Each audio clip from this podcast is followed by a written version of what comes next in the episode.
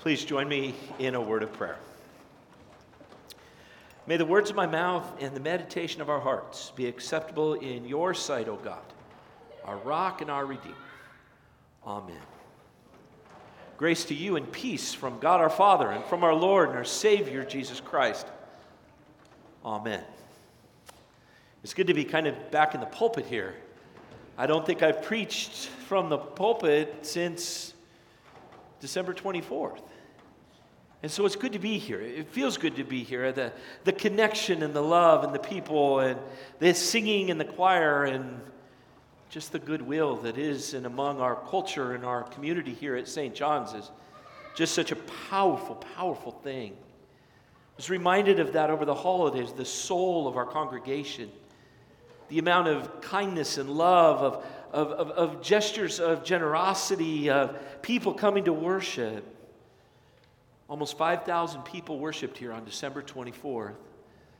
Unreal. And ushers ushed, and preachers preached, and musicians sang and played and directed, and God used us in a marvelous way to reach the hearts and lives of many, many people with the love of Jesus. And from Thanksgiving to Christmas, our, our people rose up in service. That's, that's the soul of our congregation, continuing to, to grow in service and care. And, and from the, the confirmation groups that went up and stuck flowers on the floats to Project 23 to individual acts of love and kindness. That's the soul of the congregation within which you worship this morning. It's what we're all about. It's what, what we do because it's who we, who we are. This week in our school, we welcomed 30 students from Korea, and it was awesome hilarious. They, they come in, they're quiet, they're respectful, they're dignified, they are a whole different thing than Orange County kids. and Dr. Hollett said, he said, it's amazing, Tim. I go, what do you mean? He said, well, our kids wondered when the Korean students kind of messed around and had fun. And, and the Korean students said to our kids, well, we go to school from 8 to 3 and then study group from 3 to 5 we have a little dinner, we do homework, and then we go to bed. And they said, But what about Xbox and PlayStation? And the it was you wonder who's mentoring whom on that sort of a feast. But that's the soul of this congregation. We rejoice in those things. Since December 23rd, we've had 13 deaths in our church. Yesterday, we had three funerals. Pastor Michael Hayes preached to an absolutely jam packed church at the death of our beloved kindergarten teacher, Linda Warnicki. The first funeral was out in Anaheim, was only eight people. The middle funeral at Saddleback Mortuary was about 150 people. And your congregation was represented well off campus. As the Thursday morning ladies' Bible study group came around their member at the death of her daughter, and sang and prayed and loved and cared. That's the soul of our congregation. That's what we do because that's who we are. Last week, there was a few of us who played hooky. We were involved in very significant strategic planning. And you know, St. John's, we're never content with where we're at. We did not have three days of let's sit and have a mimosa while everyone else is working in church. It just doesn't work that way. We're critical of ourselves. We're able to look with a raw perspective at how we've gotten to where we're at and what that means. We looked even more carefully at the future and where the soul of this great congregation is going and what it's going to be like and what it means to double down to win people to Christ in our own neighborhood and in our own community and what it means to align the great resources that God has provided here in a way that transforms our own neighborhood, our own region, and even little parts of the world. Thank you to those leaders who were a part of that for a very transparent, very frank discussion that came with action items and things that will help us push forward with our ministry into the future. Thank you for your good work. Thank you for being a congregation that loves God and loves people and that makes a difference every single day in every single life. That's what the ministry of the baptized is. That's what we do because that's who we are. Once baptized into Christ, this is what we do. And the power of that and the effect of that is just starting in our own in our own church. It's been an odd fall for my wife and I. And it's odd not because we're weird or anything. Oh, we're a little weird, but whatever, you know, we're all a little weird. This is the first fall we've not had any sports stuff that we've had to go to. Usually, the middle of July, I would get a soccer calendar, and Joan and I would sit and we'd put all our events on the thing, and we'd say, Well, this Sunday's going to be rough. Sarah will have to wear a uniform this Sunday. Uh, we, we, had all the, the Lutheran high football games when our son played year to, years ago, and we played up until December up in the Home Depot Center. And I dragged myself to church on Sunday morning and go, Oh, come on, man. You wrote your sermon Thursday. Why does it seem like it's so long ago? And, and this was the first fall, none of that. None. And it was bizarre at first. Barbara and I would look at each other last fall and we'd say, Well, today's a home game. We're going up to Azusa, 5 o'clock on Saturday. We're going to sit for an hour between Weir Canyon and the 71, and then it's 10 minutes to Azusa. It's great. We'll, we'll get there. We knew where all of the Yard House and BJ's and McDonald's and Lucille's were on the 71 on the way up. We, we this year didn't go to one of those places one time. And I got a little more money in my pocket to prove it. And honestly, it was kind of nice at times not having to go here and there. But there are some pieces of that that I really missed. And one of those was the beginning of the soccer game. And they always introduced the keeper first. And I always like that. I always think that's appropriate because, of course, the keeper is by far the most important person on the soccer field and the leader. The teams warm up, they do their thing, they hang out, they jump up and down. The girls got all excited, and then they'd, then they'd kind of stop. And the address announcer would say, Starting goalkeeper, number one for your Azusa Pacific Cougars, Sarah Klinkenberg. Berg, Berg, Berg. And I got a surge from that. I got to tell you, I got a surge. like, yeah, that's our kid. She's going to destroy you today. You're going to take 200 shots and she's going to stop all 200 of them. She's a wall back there. If you nutty Fresno Pacific people even knew what you were getting into, you wouldn't have come down from Fresno. Love that part.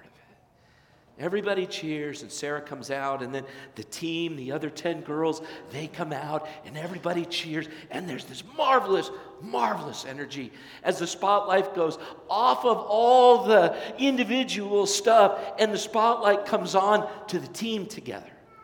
I always loved that part of sports, and I really loved hearing the name Klinkenberg over the address thing. It seems to me as if that's a little bit about what happens in Mark chapter 1.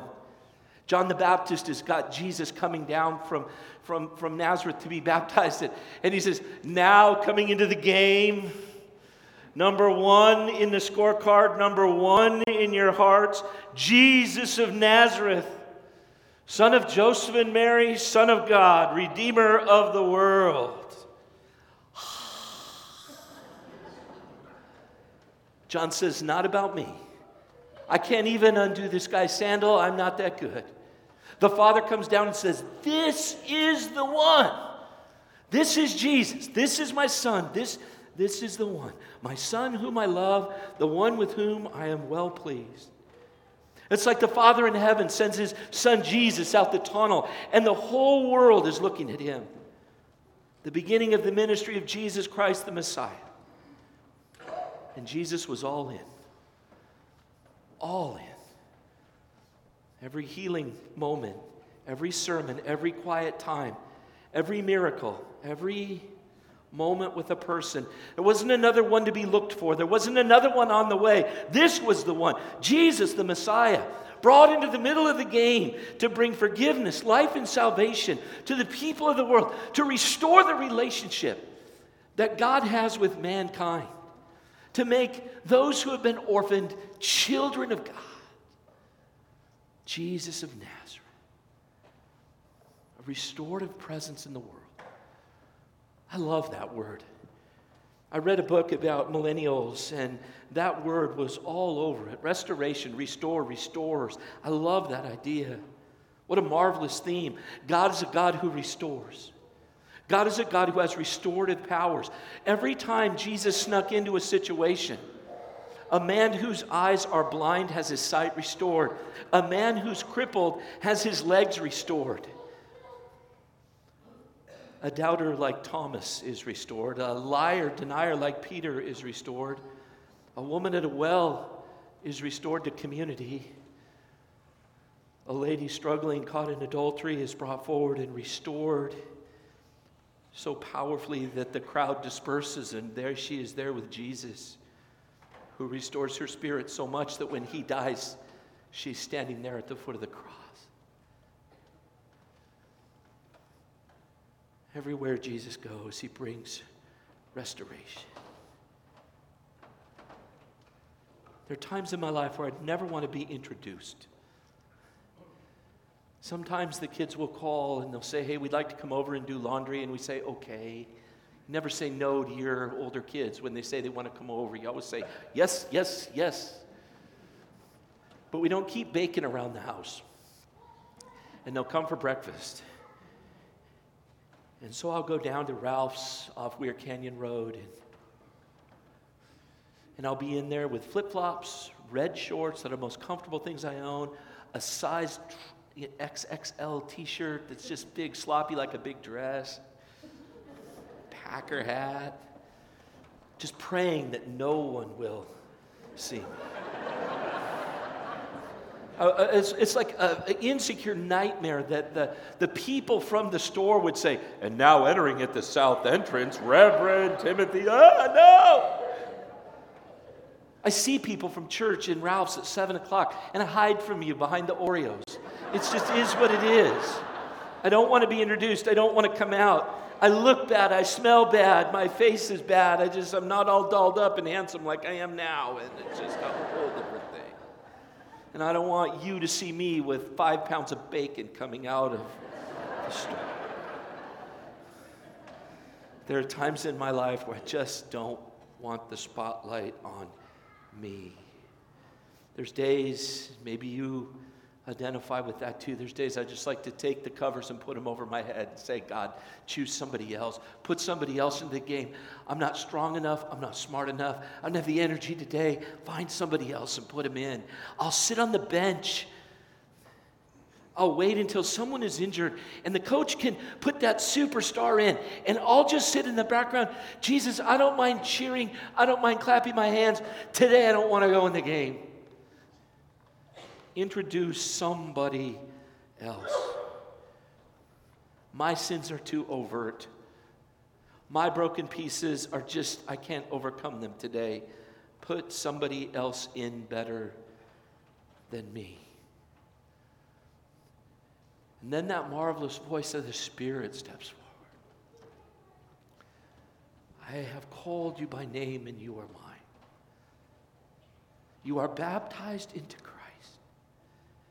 And in that wet promise, God said, You belong to me. Not to sit on the bench, but to get into the game. Not to be a referee and correct everybody and throw the flag. Not even to be a coach. You're here to play and to get after it. The little piece that Barb Schmidt read from the Romans chapter 6. Have that memorized after the funerals we've been through. That in our baptism we are buried with Christ, and in our baptism we are raised with Christ. There's no mention of a bench and laying back there. But resurrection and new life empower us to be God's restorative people in the world.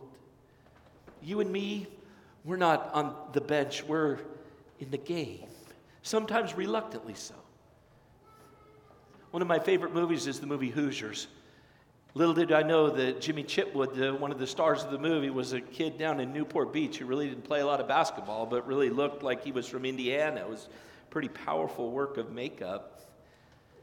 But there's a point in the movie Hoosiers where they're working towards a state title, and the story is this little school from Hickory has got eight players, and one gets hurt and one fouls out, and, and, and then they're in this huge game. to go to the state championship.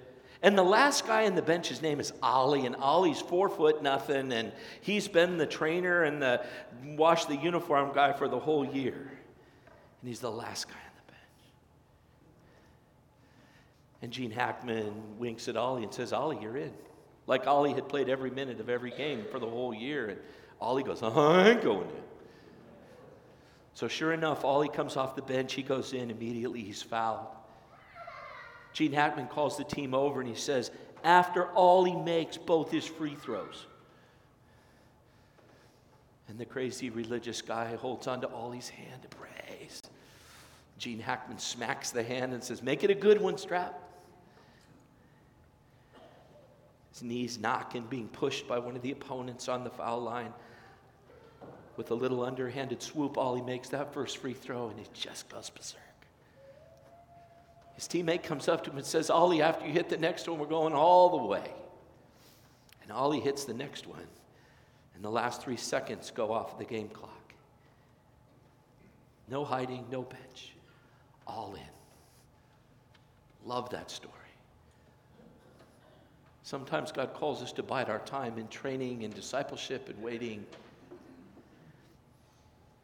But make no mistake, we're all in the game, into play. I've watched so many soccer, football, baseball, basketball, hockey games. Everyone on the team makes a difference, whether it's in practice or on the field during the game. Everyone on the team is a vital member of the team. You and me, husbands and wives loving and caring for each other. That's part of the game of life. Grandmas, grandpas, moms and dads, raising children together generation by generation, making a difference, being a restorative presence in our own families. What a powerful thing that is. Workers who go to work on Tuesday this week with the restorative love of Jesus, not to sit on the bench in quiet anonymity, but to step forward as the baptized people of God, not as bench warmers, but as servants and players in the game of life. The Savior Himself has called you to ministry and baptized you into His team. As I think about how many sermons I'm going to write this year, some of which are going to be calendared and scheduled, and I can tell you what Sundays I'm gone and what Sundays I'm here and when I'm preaching and when I'm not from now until Easter. Then there's going to be those sermons that are just dropped on us that we can't schedule because grandma didn't wake up or the baby got sick or my grandson found my daughter and she was gone. As I think about those sermons I'm going to preach and those people we're going to bless, the baptized people of God, how can I be a better restorative presence? How can we as a congregation make a larger impact in our own neighborhood, in our own community? How can each one of us, no bench warmers, not fans, not referees, all players, all restores, all children of the Heavenly Father, how and when and where and to what extent will each one of us and all of us corporately, as the baptized people of God, bring the Father's restorative grace into a broken and lost world? I'd be willing to revisit that for a lot of weeks and think about how each one of us baptized into Christ plugs into the ministry that God has before us. Amen.